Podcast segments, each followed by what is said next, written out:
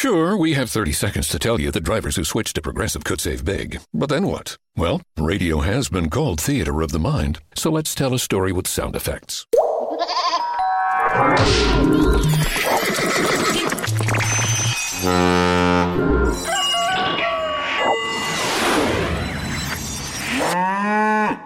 Wow, it's like I was in the story. Almost makes me forget this was supposed to be about saving big with Progressive. Progressive Casualty Insurance Company and Affiliates.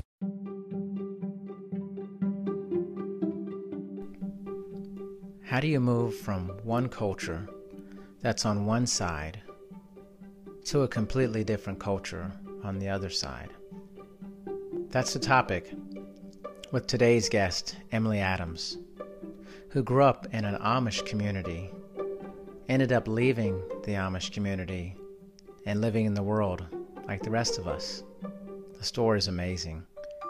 It's riveting, it's moving, it's also kind of funny in some parts. I think you guys are really going to like this story. It's a story of hope, a story of change, a story of starting the life that you want to start. Ladies and gentlemen, Emily Adams. Uh, there's a lot of you'll find there's a lot of misconceptions about the Amish culture, and um, so there is multiple uh, t- different types of Amish. And I was uh, born and raised in Indiana, kind of in the central part of Indiana, and we still had like running water and uh, cooked on like gas and had a, so we had a refrigerator and stove. So it wasn't like some of the Amish where they don't have that kind of thing and they don't have any indoor plumbing. So we were we had that growing up. Um, but yeah, it's it's a different culture and I would say the probably the biggest thing that is misconceived is everyone thinks that it's such a peaceful uh, culture and there's no worries and it's such an easy way of life but it really isn't. It's it's the same way of life that everyone else lives, but more restricted, if that makes sense. Yeah. Um, but yeah, I came from. I had uh, three brothers and two sisters. Uh, you know, like any other home, we I was I was a tomboy growing up, and uh, super always outside. I was passionate about uh, training horses, so I trained horses a lot and decided at the age of 17 to leave. So I left at 17, uh, became pregnant at 18 with my oldest son, and um, ended up getting married at 19, which is not uncommon for, you know, it didn't seem uncommon for me to be married at 19 because most of the girls are married pretty young in the Amish yeah. culture. And uh, soon saw that the marriage was not something that was healthy for me or my son to be in. Was going to leave the marriage, but got pregnant with my second, so I stayed for a while. And two years later, finally uh, took the leap of faith and left on my own to become a single mom. So, single mom was whole new world to me. The Amish do not believe in divorce, so I was not raised up with believing in divorce or so that was a big mindset shift that I had to really figure out. It's like, you know, I was always raised that it was wrong and, you know, felt like I failed massively uh, during, you know, just getting a divorce and becoming a single mom. So after becoming a single mom, I um, decided I wanted to go to college because I always wanted to go to college, even growing up. I wondered like what what it would be to have a degree and to actually yeah. be an athlete. Those were some of you know my things I always wondered about and um, put myself through school. Uh, through uh, attended at Purdue in four years um, with two boys as a single mom working full time. So it was quite a challenge, but got it done. And then meanwhile, I had found um, fitness and started working out, started doing Spartan races, and then found powerlifting, which I compete competitively in now. And definitely changed my whole world and mindset. Um, but yeah, coming from an Amish background, I would have never thought that I would ever say, you know, I was able to get my degree. Um, because when I left the Amish, I had actually got tested for my GED because I didn't get a GED to be able to go into college. Right. And I tested out of sixth grade education because we didn't, in our school systems, we only went to eighth grade, but their education system, because they didn't have algebra or they didn't write, we didn't write papers. And our language was German, which we spoke fluently at home. So it wasn't really a language, right? so um, the education piece was definitely uh, a big piece that I had to learn. So once I got my GED and uh, put myself through college, the one thing I learned real quick was writing papers was not something that I was a fan of. And interesting enough, now writing is one of the things that I enjoy the most. Yeah. Uh, but yeah, that's a little bit about me. The um, lifestyle growing up like i said we did not there was we didn't have vehicles or anything like that but uh, we did have like indoor plumbing and it wasn't quite because there's such a broad version of the amish that i get asked a lot of a lot of different questions like did you guys have running water and yeah we did what do people ask you the most and we're going to dive deeper into this um, one my wife has a huge fascination with the Amish. and she grew up in central Pennsylvania. That's why. Oh, and yes. We grew up in the heart of, well, not we, I, am not from there. I'm, we've been together so long, but I met her and she's from um, a little town called Mifflinburg. And I would see these people riding on bikes and stuff, wearing the dresses. And I'm like, what's that? And she would tell me about it. And, you know, and, I started like learning a lot more about Amish and Mennonites, and I, I mean, I had no exposure to that ever.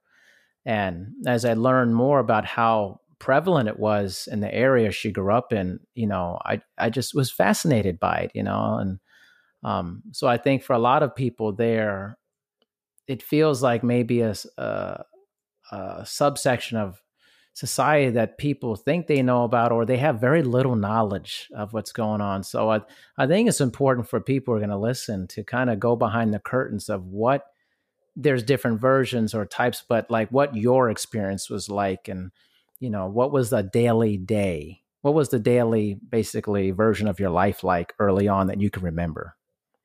Yeah, so we actually, um, the daily day was, you know, we, uh, part for a part of it, I grew up on a farm where we actually milked cows and we mm-hmm. had a lot of cows. And then later on, we ended up moving and getting rid of the cows and stuff. So then it was, then it changes a little bit. But when we had the cows, the daily day was, you know, we would get up, uh, go out, feed, milk the cows, and um, then come back in, you know, get ready for school. And we would go to school, come back home do this, you know, cows have to be milked twice a day, do the same thing, feed, and then dinner, and then play or do whatever. A lot of the playing that we did. So, play a lot of basketball. Um, we're pretty creative. Uh, played a lot of outdoor stuff. I was tomboy, so again, I was outdoors all the time. Mm-hmm. And that was kind of the daily day when we lived on a farm with cows. And then um, it all it's always very a lot of different so different chores and different things like we we always had animals growing up. So we always you know every time they had to be fed morning and night we were the ones us you know we went out and fed the animals. Uh, as far as going to school we did not ride the bus to go to school. So we actually uh, would either drive our pony our horse and uh, cart our pony and cart or i rollerbladed a lot to school So uh, we were not allowed to have bikes growing up. So our community did not allow us to have bikes. So we either had to, we rollerbladed or drove the uh, pony to school. And for school, we, uh, so the uh, grades one through four are in one classroom, and then f- five through eight are in the other classroom. So it's just mm-hmm. a two classroom school, these teachers are not certified or anything like that. They're just someone that has a passion of teaching, um, and they may not necessarily be an expert at teaching at all. It's just someone that comes in and teaches the curriculum that they have. And didn't have a whole lot of homework. There were sometimes, you know, we had studying to do, but nothing like major.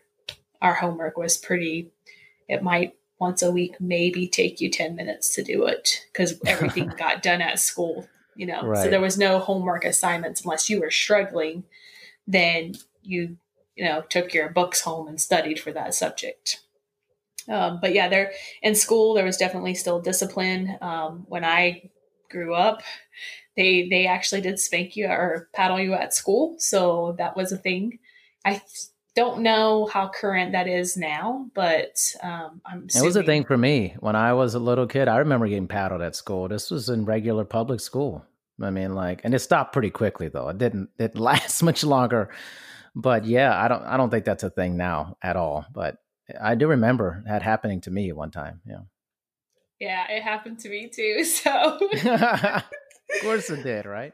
Yeah but um and then as far as like um the schools in a lot of the churches it's really divided male and female so you know the even at church they all the guys sit on one side and all the women sit on the other side I didn't know that. I Yeah. definitely didn't know that part. What What was that about?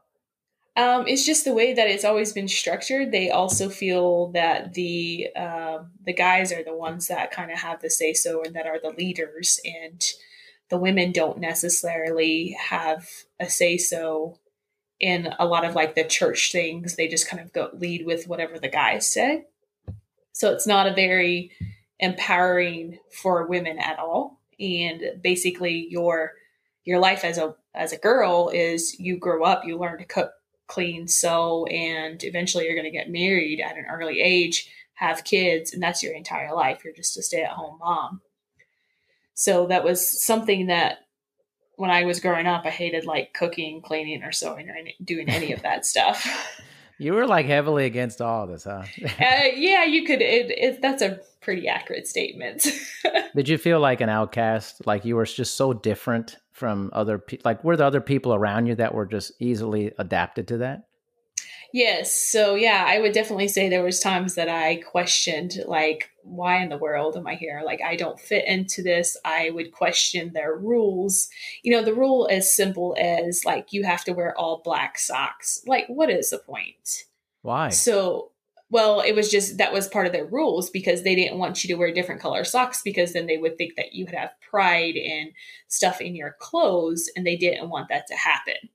So, when it came to clothing and you know the women just strictly wore dresses and had to be a certain you know certain colors were off limits and certain styles were off limits. You couldn't be fancy because it they all were afraid that it would tie back to having pride and they did not want to be prideful people. But in reality you could be prideful the other way. So you could be prideful as like oh i've never made you know a mistake in dressing the way i do you know? So it's such a double edge uh, sword now when i look back at it. Um, but yeah so i always wondered like why do i have to wear black sh- socks and shoes? Like why can't i wear white ones? Or why do i why can't i wear like a bright pink dress if i want to? So there was you know there was that the the clothing was really restrictive and always having you know your hair covered and up and wearing a covering at all times When did that feeling start for you? Like when you started feeling this kind of, I don't want to say rebellious streak, or just that you just knew that you were like, this wasn't your thing. I would say it probably started when I was 12 or 13 and Okay. it slowly increased as I got, you know, as I got older and I started seeing more and asking, you know, different questions. Uh, we also had different influences of like other Amish communities that allowed it. So some Amish communities will allow you to, you know, wear different colors or, you know, have these different rules, but our community didn't. So it kind of depends on where you live at, on what the rules are. So I would say at a very young age that I was kind of like, you know, this is this is crazy, and the fact that my my path was basically, you know, figure out like after school. So after school, you get out of school at eighth grade, which I was thirteen at the time. And then after that, it's just learn all the skills you can, help around at the house. I helped my dad with his business and train horses. And after that, like the rest of it was like find a guy and get married. Like that was the path and have kids. So it wasn't something that I was like, you know, I I'm not really into this. This is not my thing. I don't like to be inside. I don't like to cook. I don't like to clean. I don't like to sew. I don't like the rules. did anybody question like did did did you voice this and if so or did anybody notice and either way where did somebody say hey you just need to deal with this or what was the reaction to it yeah so uh, growing up um, you could voice it if you wanted to. So I'm not saying I could not voice it. I, I mean, I voiced it a few times and, you know, was told right away, you know, this is the life and this is why we do what we do and it's not going to change. So you might as well deal with it. Because that was kind of their outlook of it. But did you have Go ahead. Sorry about that. I'm I'm exploding with things right now. That's all right. Go ahead. but then you have like then you guys isn't it? Correct me if I'm wrong. Isn't there a thing like the Rumspringa, right, or something? Oh, and, I knew this was gonna come up. Right. you, so you better know. I'm gonna I'm gonna go. I'm gonna go a lot of places. You have no clue what's gonna happen. then you have yes. that anyways. They knew that was coming, right? I mean. Um, so in certain communities, they allow you to do the Rumspringen and basically they kind of allow you the flexibility to figure out like what you're going to do. In the community i was raised there was no figuring it out. Like you didn't have the option to be like oh i'm going to go and try this lifestyle. That was not an option. And basically i was told you know if you choose not to be amish you know you know how we feel. You're not welcome here. You can't come back. You're shunned then right? Right. You're done. Right um, so I knew that at a very young age because that's what was drilled into us all our life was like so a lot of the um, amish pe- people you know girls boys or whatever no matter what age they are they won't leave because of that reason because they don't want to be shunned because of the way that the culture is is once you're shunned they believe that you don't have the option of going to heaven or you know they believe you're doomed for life so that fear just kind of breeds into everyone when they think about, oh, I want out of this culture because this culture is not for me. And then, you know, there's everybody, once you do say, you know, like I'm out and I don't really want any part of it, then there's also the part where, you know, the church comes and talks to you. All these people are talking to you and telling you, you know, you're a horrible person. Look what you're doing. This isn't what God wants. And, you know, try to throw every aspect of the Bible in to it, even though it's not correct. Yeah. But it's it makes it difficult for anyone that wants to leave that culture. How do man? Uh, you're going to be answering a lot of questions from me. I I was like, soon as I saw your old profile, I was like, this person's going to be on my show, and I am going to be asking a lot of questions. That's like, fine. Isn't that why you want to be on a podcast? You want to tell your story, right? You want to get things out, you know. Yes, absolutely. You know so at? yeah, definitely. I I am all about being on podcast and because I'm so passionate about helping others and just yeah. allowing them to see like their true potential and right. you know, all the things that we are so capable of. Yeah. And we're gonna get to the powerlifting and all that. All this stuff's exciting to me. But but we're building a story here, you know, and I'm interested, and I think a lot of people interested is what. Okay, I'm going to change how I was going to do this. So, with your parents, how do you? What's that emotion like? Knowing like when you want to leave and you want to go, how do you reconcile that with may, never seeing your parents again, or maybe no communication, or your brothers and sisters? What was that like? It was it was hard. It was not something that I decided overnight and it took me a long time because I would say at the start of age 15, I really got the whole sense of like, I know this is not for me and I'm not going to stay Amish. And then I turned 16, which then is when you can like start going to the youth group and like hanging out with like the youth group when you're 16. And that's where a lot of people will get, oh, now you're 16, now you can do Rumspringen, which is not valid in all communities. Yeah. Um, but at 16, you know, I saw a lot um, when when I went to these youth groups and stuff. Like it was just like I wasn't fitting in there, and I drank a lot. So I drank a lot of alcohol and got caught multiple times. Got grounded for that. Well, you guys were sneaking it, like the people in the oh, group, yeah. or yeah, oh okay. yeah.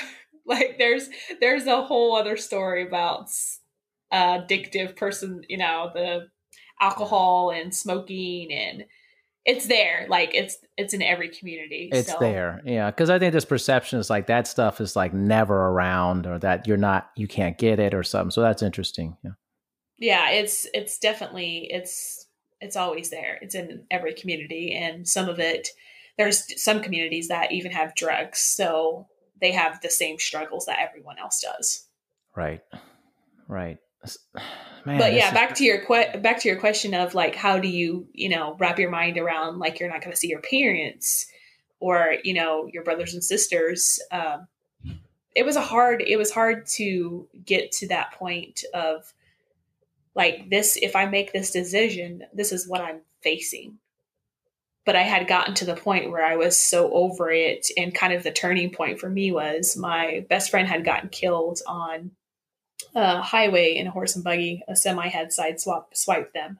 Mm. And in this funeral, you know, there's a thousand of people there. And uh, in this funeral, they just had made the remark of, you know, they're not sure that uh, they're going to go to heaven. And I'm thinking, you know, if we sit here and we say we're a community of like God is love, and you know, how is how is that love saying this at a funeral? And it was wow. kind of like that moment of at this point, it doesn't matter. You know, what are you losing? And I always felt like, you know, I had something bigger and something better. And somewhere there was, I was going to be able to find true happiness somewhere. And that's what, like, I was chasing was to find, like, true happiness that actually filled me up and allowed me to be who I wanted to be. Which Were you sad though? Were you sad though when you didn't, you knew you weren't going to, like, what was that last day like? I was sad. Um, I was more so scared because I was 17. So technically, my parents could still come get me because I wasn't 18. And um, yeah, I was sad. But at the same time, I think I was so bitter because they had found out prior to me actually leaving. They knew that I was going to leave because what happens is when you become 16, they usually want you to join the church. And I had refused to join the church. I said, no, I don't want no part of it. Mm-hmm. So then they knew like if she's not going to join the church, she's on the edge of leaving. And then all of it starts with, oh, well, let's start bringing these people in to talk to her. So, you know, people were coming to talk to me to tell me, you know, you have to stay. You need to, you know, if you leave and you have children, you're never going to amount to anything. And like they try all these brainwashing techniques yeah. of like to get you to stay. And I had gotten to the point where I was so bitter and I was so tired and so ever over everyone just telling me like you need to stay you need to do this. And like i got to the point where the bitterness and then i got really good at blocking out things of like just blocking it completely out. I'm like i'm st- still going to do what i want to do and that's what i'm going to do. And for the longest time like i was very bitter at at everyone you know just after leaving. And it takes a lot of inner work and a lot of you know self development to release all of that. Because, you know, in my mind, I was feeling like it wasn't fair that I was going through this. I had no support, I was on my own. And, you know, how do we say that we're a community full of love, but yet when one person wants to leave the community, there's there's the opposite of love. Yeah. So yeah, it, it was it's not it was not easy. Um, but interesting enough, I had left and then I think it was a year, maybe a year and a half later, um, my two sisters left. So so now there's three of us that um, had left, and uh, I was able to eventually, you know, uh, reconnect with my parents and have a better relationship. Oh, and it, okay. you know, it took some time, and there was a little bit of we had to gain that respect back. You know, at first the rule was, you know, if you leave, you can never come back. That was the rule. And then my sisters left, and they had actually had children uh, when they left, and those were grandchildren, right? Yeah. So now they wanted the grandchildren, you know, to come back. So then there was like, well, you can come back if you wear a dress or if you don't do this. And I was like, no, I'm still not going to come back if you're going to make me wear a dress. So, long story short, we ended up um, being allowed to come back, and since then, uh, I'm thankful that I've like reconnected with my parents and have a pretty decent relationship with them. Wow, but that's nice. yeah, it's it's very nice because not every story turns out this way. So I've been super thankful to have that, and actually, my boys now are able to know who their grandparents are, and can kind of see, you know, this is how mom grew up, and so that's wonderful. That's that's nice that you can be a family on some level. Still, you know. I wonder what is your what was your relationship about religion when you were growing up in an Amish community and how you see that as different in that relationship now? Oh, this is a good question. So, religion growing up was very, it was very strict and it was very, um, I would definitely say that I definitely didn't have any faith in God at all. And I viewed God as like a very scary person and he was going to punish me for everything I did. So when I left the Amish, I literally thought to myself, you know what? I already know that I'm going to burn in hell because that's what's been, you know, put in my brain. So I might as well live my life. Like whatever happens, happens. I might as well live it to the fullest, do whatever I want because I thought there was no way that I was ever going to be saved. And for the longest time, I would battle with like, I didn't go to church after I had, because in the Amish, you know, they go to church uh, every Sunday, and their church is, is very different than what our church is. It's like a three hour service, and it's it's it's different because it's three hour service and you sit the entire time and you can't if you go up to use the bathroom or you get you know stand up to go get a drink or whatever, it's frowned upon. So it's like this three hours straight of sitting and you sit there, you don't even pay attention anymore because it's awful and you can't really relate to the message that's being given. So that was kind of the version of church. I hated it with passion. Like I hated going to church. It was awful. And then after I left, I realized, um, you know, that I was just a lost cause and I was just not going to have to, I was just not going to worry about it. You know, I was, I was doomed from, from the time of leaving because there was no saving me. But since then, um, after doing a lot of internal work, I realized, and it's just been probably, I mean, I got back, I ended up joining another church uh, that's, you know, not Amish, it's a non denominational church. And I got baptized and um, really reconnected with God and just, you know, felt like I was forgiven, but I was still carrying on all this baggage with me. So, yeah, I thought God had forgiven me, but in all reality, I still haven't forgiven myself. So, it was literally probably, I would say, in the last two months that I did a really deep dive of, I started meditation and I did a lot of inner child work, which was interesting. And it brought me to the real of the reality of you know the spiritual world. And now i i view it so different like like the religion and the spiritual side there it's two completely different worlds. And i would say once i figured out the connection to the spiritual side and how much god is love you know the universe or whatever people want to call it so yes. i call it god. Yes. But he is love and he's there and he wants the best for us. It it changed my life and that's when I realized, like, wow, like I was born in religion and this is spiritual. And the probably the most frustrating thing for me was I had to realize every time something came up about religion or around spiritual, like I had to ask myself, is this my truth or or is this the way I was raised?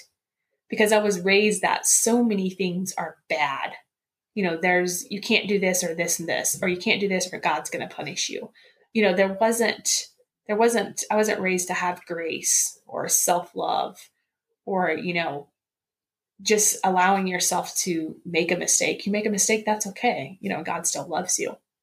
You know, so just seeing the different aspects of it is just has really been mind blowing and I give like meditation 100% of like just being able to connect and actually find that spiritual, you know, connection. And I think like looking back throughout my life, the whole time, you know, I was chasing something. I was looking for happiness and I looked tried multiple different areas to find it. But I just now finally found it. And that's because I got the true connection.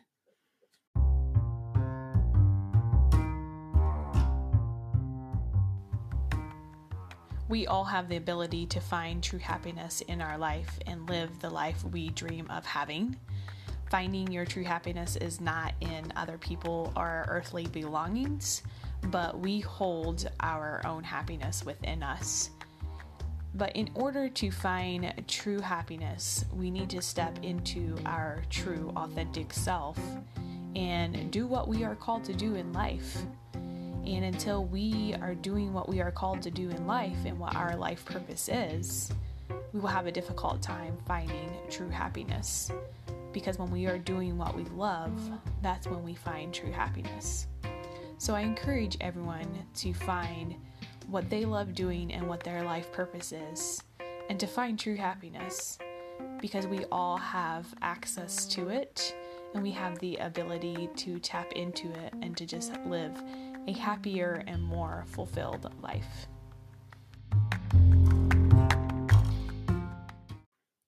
Do you feel that? Man, I have a theory about this. Do you um, do you feel that a lot of people who maybe say you know they have no connection to spirituality or they have very negative feelings towards God or religion that their their thought process has been influenced by maybe like yourself having a very difficult and terrible experience with religion growing up. Yes, absolutely. And I yeah, I definitely agree with that 100%. The because I hear all the time, you know, churches, oh, I hate churches because, you know, they're just bad people or, you know, they're crooks or whatever it is they had a bad experience. The church isn't really, the church is just there to kind of support you, right? You're on your own spiritual journey. So you can be a spiritual person and not be involved in a church. I firmly believe, you know, the church is there to support you, right? And people get into this mindset of, well, in order for me to be a spiritual person, I need to go to church or I need to do this or I need to do that. That's how they were wired. And that's kind of how the whole world is wired mm-hmm. that you can't just connect with God on your own. You can. And there's multiple ways you can do that. So, yeah, definitely. Well, it's just interesting is my theory generally. I don't think I've said this on my podcast ever, but I think having different guests pulls things out of me too for that. But you know, my theory about it is is very similar. That the majority of people that I've met that have very negative connotations towards religion um, have had a very very bad, unfortunate religious experience growing up, or they had none at all. But I also feel that we're also in a time where a lot of people are yearning for spirituality. They they they they want they want it in their life. They sense something bigger than themselves. And i always feel that that is something that is very hardwired into humans. But our our experience with it among other humans and how it's disseminated at, with us greatly colors how we see it for it. Um, like i grew up in uh, you know like baptist church based home you know and going to churches that were mainly military bases. We grew up in a military family and I did not like it either. It was very boring. I used to complain all the time to my parents I didn't want to go.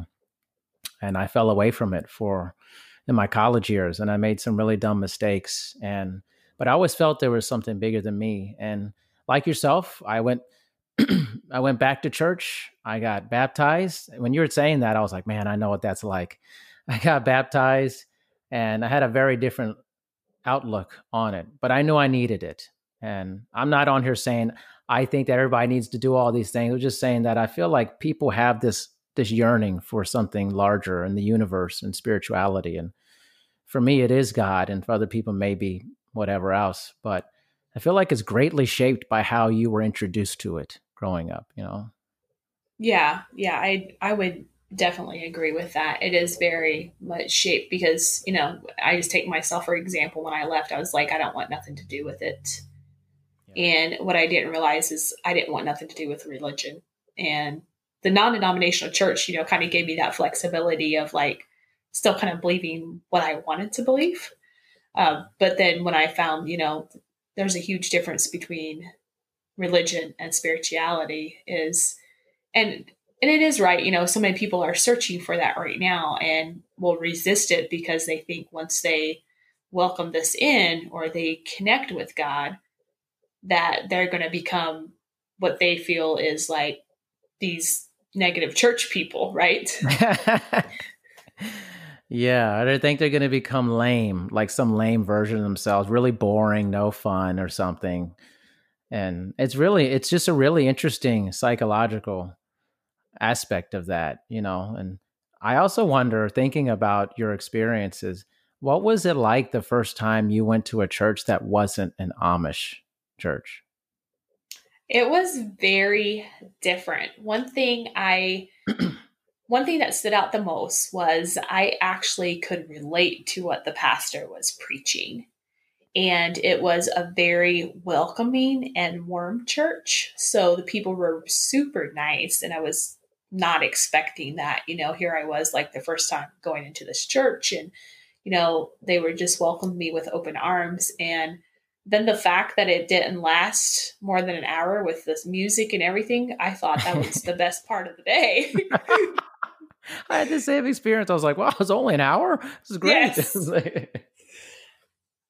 but yeah, it was definitely, you know, being able to actually listen to someone preach and be able to relate. And, you know, the pastor just showed like he was human too. Like he's yes. just like the rest of us.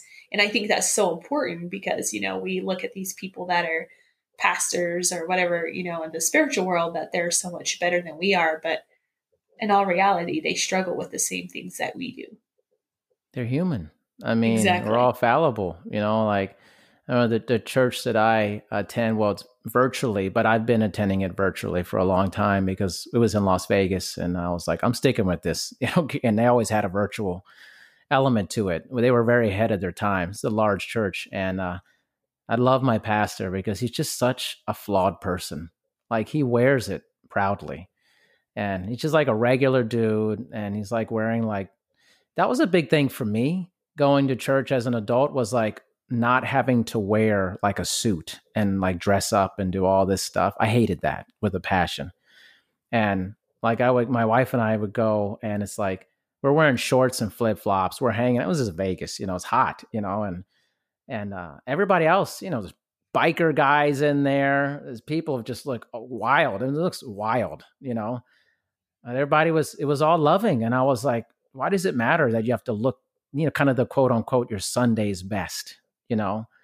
It's just like come as you are and i like that it was just so much and it continues to be about just who you are is good enough we're going to love up on you and by the way i make a lot of mistakes too man i mean i mess up you know here and there and it's just it's a very easy way to be loved and to be in have spirituality.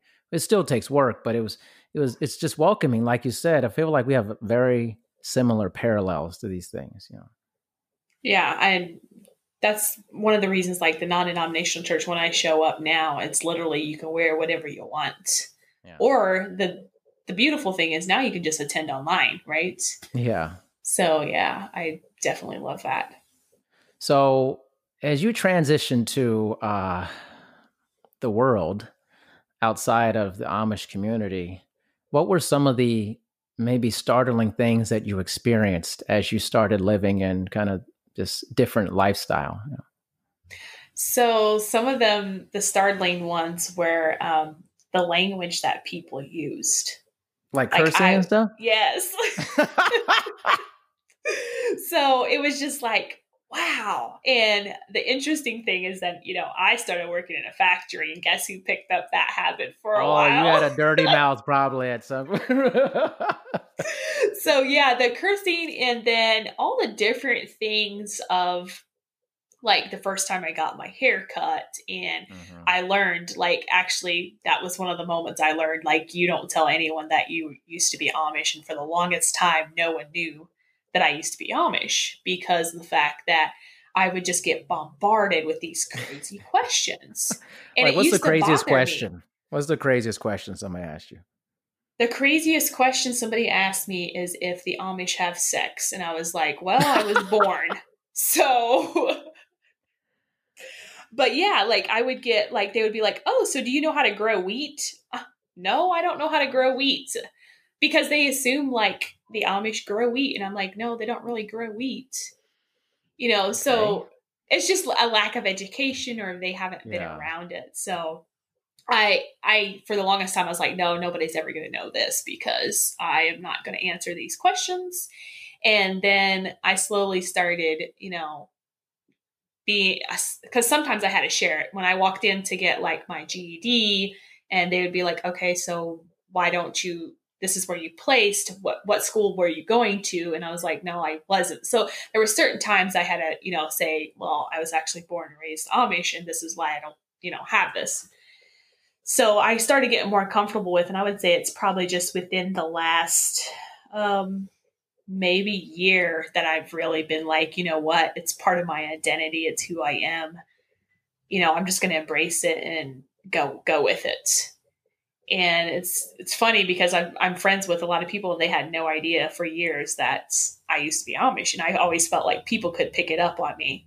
For some reason, I felt like people could, could look at me and be like they could pick it up on me. But so I always tell people now, like I I'm open to any questions. The only thing I will always tell them is like you're not allowed to call me Amish anymore because I'm really not Amish anymore. So you can't yeah. put me in that category. I'm still a little defensive about that. Oh yeah. um, just I I think just because I don't I don't want that label of like yeah being Amish, uh, but I do know like it is part of my story. It's who I am. It's it's what made me who I am today, right? So therefore, I choose to embrace it and move on. I think it's fantastic. I mean, that you're willing to tell your story. Life is full of many stories, and being the willingness to step out. And you know, you're stepping out, telling a story about a a community that people are like wildly fascinated by and yeah. how they live. You know, it'd be like if you said you were in like this, like the Jonestown cult or something like that. It'd be like, what? Tell me about it. Tell me about the inner workings of, you know, it's like back in the day, like people are just, I'm fascinated by it. When I watch documentaries on Netflix, I will purposely like try to find things like Amish or different, you know, different very drastic, extreme ways of living and things of that nature. Like, why is this happening? Why do people subscribe to this type of thing? you know. And uh, I think it's just the nature of it. When you live in such a different reality of most of the world, people are curious. They're just curious about it. You know, it's it's not it's it's so outside of what they're used to. They just want to know. You know. Yeah. And, and some people just you know they say weird things or like you said they're not knowledgeable. The wheat thing, like I never even thought of that. I mean, like I don't get that one, but hey, you know, who knows? Somebody told them that probably. You know. Yeah, or they, you know, they just assumed like the Amish grow their own food or, you know, different things. Yeah. They just kind of put it into an assumption of it. Yeah, it's, you know, how do you know something until you've actually been around it? Like when I was in central Pennsylvania, like the summer before I married my wife, you know, we used to go to uh, this store. It's called Green Ridge, and I think it was a Mennonite society. But you know, you you go in the store and it's nothing but women, and they're dressed in those dresses, and and like you know here i go walking in there this black dude in the middle of central pennsylvania in this in this mennonite store i mean i couldn't have looked more out of place if you know my head was sewn to the carpet you know for and you know we bought a quilt from a uh, a household that i'm sorry was either amish or mennonite you know and it was a weird experience it was like so off the grid to me so it was, you know, I think just people are curious about things they're not used to. Yeah, I I definitely I agree. And I think like growing up when we would go out to public or if we went on vacation or went grocery shopping, we would get like so many like weird looks and questions and I think that's kind of reason right now I'm, I just don't like stereotyping at all because everyone I felt like was always stereotyping us. Like people would point at us and be like, "Oh, look, there's Amish," and like I'm like, "Yeah, we could hear you say that." I hear you now. Come on. but you know, I think part of it is you know if if they're again it goes back to the you know the knowledge part of not not knowing so. Yeah. Well take me into your um the fitness aspect. Obviously is very important to you powerlifting. I, I wanted to make sure i got to that and how you got introduced to that and you know the passion behind it. Yeah so i actually started um, so after my after my first divorce there was two not a proud moment but you know it's part of my story. Mm-hmm. uh, so after my leaving the, the marriage i needed an outlet and i was super overweight and I decided, you know, I'm going to get a gym membership, try to change my life, and at least drop some weight. Like that was the biggest goal was just to drop weight and got a gym membership that was 24 7 access so I could go early in the morning and not have to worry about people being in there. The weights were super intimidating for me. so, um, when I first started, I just did a lot of cardio and then started working with um, a personal trainer. And he had taught me a lot of just different forms and then i got actually decided to start doing spartan races. And um, that kind of changed because i'm super competitive. So that kind of changed my whole mindset around like fitness and like what my limitations were as i was training for these spartan races because it just kept it pushed me mentally um, mentally and physically it really pushed me to step it up, you know, on all my trainings and stuff. And it was something I could focus on because I was single mom. I needed something kind of an outlet. And I had just started going to college as well. So kind of gave me that drive and motivation. Ended up losing, I think it was right, right around 65 pounds.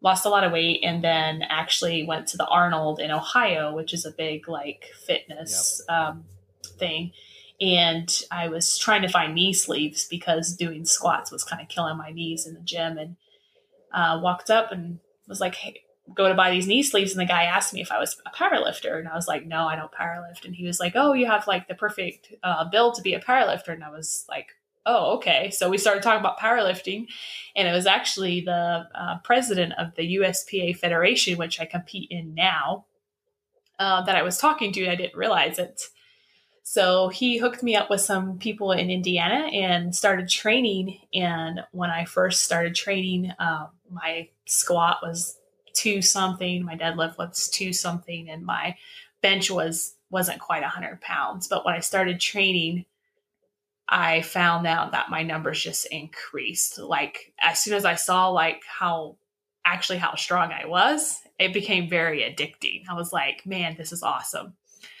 so made the decision to compete and after getting on the platform what i really enjoyed about it was one it was an adrenaline rush and i love i'm an adrenaline junkie so. Did you know that about yourself early on no, in life? No? No i did not but it's interesting because powerlifting and then last year i actually went skydiving which was amazing. So nice. So yeah anything that will give me an adrenaline pump is definitely my thing. And on the platform, it didn't matter like what size you were or how much you weighed or whatever. You were strictly your own competition. And that's so cool about the powerlifting community. They don't care what you look like, uh, what size. It's just follow the judge's commands, lift your weights, and you're fine. Like that's just the community that it's it's a very welcoming community. So competed for the first time, qualified to actually go to worlds, went to worlds, and then um, in December, my ultimate goal for powerlifting was a thousand pound total. And in December of last year, I was actually able to hit a thousand and thirteen on my total. And that that was really eye opening for me because I thought thousand was like my peak. Like I wouldn't go over that. And I realized I had much more in me. so right. um, so started training and i also qualified to go to the drug tested uh, nationals which will be in september this year. And uh, actually just maxed out on my lifts this like two weeks ago. And i had a 424 squat a 424 deadlift and 225 bench. Bam. so yeah so all my lifts have been going up. Training's been going really good. And i think through all of it is when I realized that I had all this potential, not just in physically, also mentally it transformed, you know, transferred mentally. Like if you're this strong in the gym, you can pretty much do anything you want in life. Like you don't realize how strong you are. And I think that's what drove me to really challenge myself mentally and find, you know, what makes me happy and what drives me. And now that I found, you know, that once you start changing your mind and rewiring everything and doing the internal work, your life just shifts and you don't like you you just see it shifting. But a lot of people won't go through rewiring their brains and doing the work or you know rewiring their thoughts and actually doing the mental side because it's not it's not something easy and it's very uncomfortable so once you get past that uncomfortable phase and you stick to it you realize like how much potential you actually have you know it reminds me it's not reminds me but it makes me think journey to leaving the amish you know, community, like you did something hard. And so it almost prepped you for doing harder things or, you know, different hard challenges after that. You know, it would be weird, honestly, like if you couldn't commit to something like that, but then you could leave the Amish. Like that would be weird to me, honestly. I'd be like, well, one of these things seems like is way more emotionally jarring than the other, you know, type of thing. But I don't know. It happens with people. They're able to do something very hard in one instance. And then you would think, wow, they how can they not do this? Like I used to, I mean, I've been in the fitness business for almost 20 years and training and executive and all this. And I remember I used to train some judges and I used to think, man, these people put people away for like capital punishment for life. This is pretty hard, like just hardcore stuff. And then they can't show up regularly for their fitness appointment, you know, or a training session. I always thought that was weird for that. So in many ways, I felt like you kind of had this interesting preparatory experience for handling hard things you know yeah that's that's that's true. I mean yeah i totally i totally understand because and i agree when you look at like these judges that can't show up for it's just weird. for this but they can actually you know lock people up and do that you know that's an easy thing for for them to do. That's what they're used to doing. Yeah. But showing up for a gym appointment might be completely out of their comfort zone. And what happens when we get out of our comfort zone is we don't know what the cert if we don't know what certainty is or what's going to happen, we it automatically feels uncomfortable. It's not a good feeling, and then we want to retreat. We don't want to. We don't want to keep going because it's hard. Nobody wants to f- sit in it and feel it, right? Of course, it's difficult to sit in something and feel it and face it and climb that mountain. You know, I mean, look at what you're doing. I mean, you're putting up some serious weight. That load is serious that you're putting up, and that doesn't happen by just going, eh, I kind of do this here and there. You know, it's it's a commitment. It's it's consistency, and it's a drive. And it's funny that you didn't know you were like adrenaline junkie. That I think is funny because like you learn that about yourself after living in a different environment and and learning about all those things. What what about yourself have you learned if it's not that that is so different than what you thought about yourself growing up? Oh man, there's so many things. So adrenaline junkie is one of them. Mm-hmm. I didn't realize, you know, I didn't know that that was something. Uh, the other thing was the amount of passion that I have to empower people, especially females.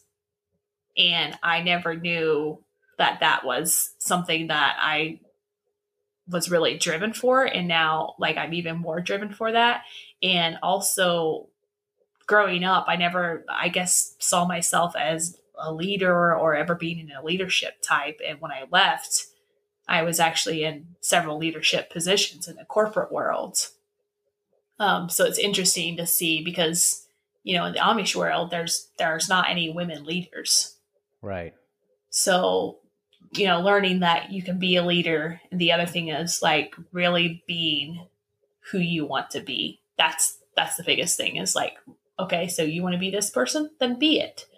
But you're not, you know, growing up, I was never you were you were going to be a certain way, you were going to behave a certain way, and that's just how it was. So it's just interesting how everything kind of shifts. That and writing, I didn't realize that I enjoyed writing. mm-hmm. Right. What else? How did you look at relationships? Uh, at this point, you know, come on, it's coming. How did you look at relationships at this point? Oh you know? man, we could talk about relationships all day. I want to know. So, um, relationships for me when I left the Amish, relationships was uh, so in the Amish culture, there's not very in, there's not any intimacy shown, right? So if you mm-hmm. see Amish couples, you know, they're not holding hands or you know, they don't even kiss in front of their kids or tell them that they love each other or anything like that. So going into a relationship, that's just like what I thought it was. And I just thought, you know, the the women, the women wait like they do everything for the guys, right? So they cook, they clean, uh, do laundry, everything. So strictly when the guy comes home, supper's ready. And that's kind of how I was. And well, clearly, you know, first marriage, it was a very abusive marriage. And that's the reason why I got out is I realized like, okay, this isn't going to work. I can't take this type of verbal abuse and it's just beating me down every single day. So left that marriage and the dating world was completely like I was like, oh my goodness, like I don't even know how to go about to like date or anything it was like so foreign to me and right. so completely different than what I'm used to. And I didn't even realize really know what dating was. And it's dating such a broad thing anyways. Everyone Certainly. has their different things. So I want to listen to one of my podcasts about dating. It's pretty good. so. okay, I'll have to listen to that episode. There's two of them. Okay, there's two of them. You might benefit from it. Okay. yes, we could talk about that. Um, the so yeah, fast forward, I after a few years I, you know, was dating, I we I ended up getting married uh later. And in that time, like I thought, yeah, you know, I could be with this person for the rest of my life. And uh, one day, you know, he just said, you know, I'm done. I want a divorce, and you know, broke my broke my heart. You know, it was earth shattering for me. But now, when I look back in all my relationships, I always was in a relationship and I looked in that person for what I needed. So I needed what I craved at the time. You know, I wanted security. I wanted to feel loved. I wanted to, you know, I was not a needy person at all because, you know, I pretty much take care of myself. But I wanted to like have certain securities. And after doing a lot of internal work and realizing that I didn't have self love myself. So how was anyone else going to love me? You know, actually finding true self love. And when you get into a relationship, it's not about what that person can do for you or going into the relationship like, oh, I don't really like this about that person. So maybe I can change them. That's not really how it works.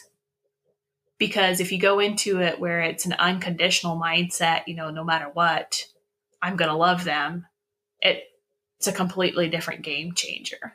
And I was not that way in any of my relationships in the past. So that's definitely been the, the, biggest curve is because I wasn't taught anything in relationships. Like our family was like, you know, this is basically date, get married, do whatever. Like there was no, hey, if a guy treats you this way or if a woman treats you this way, you should probably not date her. Right. So there was no none of those conversations. Now I have conversation with my boys all the time about like, look, if this is coming up and you see this, then maybe you're not meant to be together. So, but those conversations were never had growing up. It was just we didn't we didn't talk about it. And having to learn that all on my own, I learned clearly I learned the hard way through right. two divorces and a lot of counseling and a lot of different internal work of like, you know, relationships they're a beautiful thing if both people are in it for the right reason and not to change each other or constantly seeking something in the relationship. You know, if you need approval all the time, maybe that's a sign that you might want to dig a little bit yeah. deeper internally.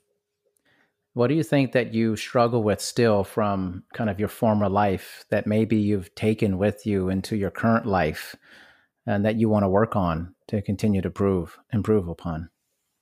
Hmm, that's a good question. I would say the biggest struggle is because I still I still work work through it daily. It's just understanding like I get to be able to believe if this is my truth or not. So when something comes up and I'm like, I don't agree with this, but that's not how I was raised, that I struggle with, yeah, but maybe I should believe that. And I, then I have to really dig deep on to understand, okay, is this how you were raised? Or is this your truth? Kind of like you get to choose now. So like having the ability to yeah. choose and actually feeling like I have a voice in it and I have a say in it. Like just knowing that, you know, you can empower yourself. Like you're allowed to say, no, that's not how I believe, and you're allowed to have your own opinion. That's been one of the struggle points. And then the other thing um, I dealt with just recently, you know, I say I just dealt with it recently, but you know, it comes back and forth is like just the version, you know, just having true self love and self worth. Um, the self worth of like, you don't have to continue to work so hard, but allow grace. So, okay, maybe you didn't get everything done you wanted to get done. That's fine. Like, it'll be okay. And um, sometimes, like, I'm a very structured person and I want to get all these things done. And I was wired that way like, this is on the list, we're going to get it done, and it's checked off.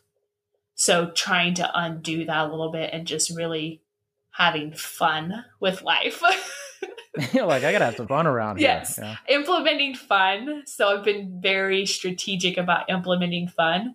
Uh, got me some rollerblades like two weeks ago. So very cool. Um, but just like implementing fun and then implementing that for my boys because clearly I've had to change my parenting style a little bit since I was structuring them a little bit the way I was raised. Yeah. How do you so, talk to your yeah. sons about like sex and stuff if like you were never taught anything yourself? I would imagine not. In Amish, they don't have sex education. I mean, I could be wrong, but probably doesn't seem like that's a thing, you know. You are correct. They do not okay. have it. Boom. Um, so um, thankfully, me and my boys have a very open, um, we're very open and transparent with everything. And at a very young age so of course you know we talked about like i always talk to them about relationship like having respect and you know how to treat a woman and the um the sex talk we talk you know different things and the school does a lot of it right? So they educate them on some of it. So they've all they've had the sex talk through school so i knew as soon as they had that that and that we just had deeper conversations about it. And yeah, it makes them uncomfortable and they don't like to listen to it because mom, that's gross. We shouldn't be talking about this. And I'm like, no, yeah. we are going to talk about it. So that way you know, like these are the risks. This is what can happen. This is what the potential is. And I always like tell them, you know, if you're touching someone that doesn't have your consent or you don't have their consent, then that's on you. And you know, that's a whole other story so yeah, we we have a very open, which I'm really thankful. Like we have an open conversation a lot about it. Yeah, what a journey! This is like an incredible journey, like really eye opening, and um, it sounds like you've come out on the other side uh, much better. And you, I mean, you seem like a really nice person, Emily. You really do. Thank you. And, Thank uh, you. Yeah, thanks for sharing your story. Um, and um, just being so vulnerable and honest about it. You know, I'm, I'm, sure, like you said, you get asked about things a lot, I'm sure, but I think sharing your story, there's something magical about it that releases something out into the atmosphere to a lot of people. So I think a lot of people are going to get quite a bit uh, from this episode. And I'm just appreciative of your time. I appreciate you. thank you. I appreciate you having me on here. It's my pleasure. And, uh, I look forward to discussing more things maybe in the future. I just just so much to cover, and not always always the time to do it. Um, but thanks again, and we will be in touch. All right, thank you so much. Thank you for listening to this episode of Dr. D's Social Network. Make sure you listen to future episodes. Also, please make sure to rate and review My Dad's Show on Apple Podcasts in the rate and review section. Thanks, everyone.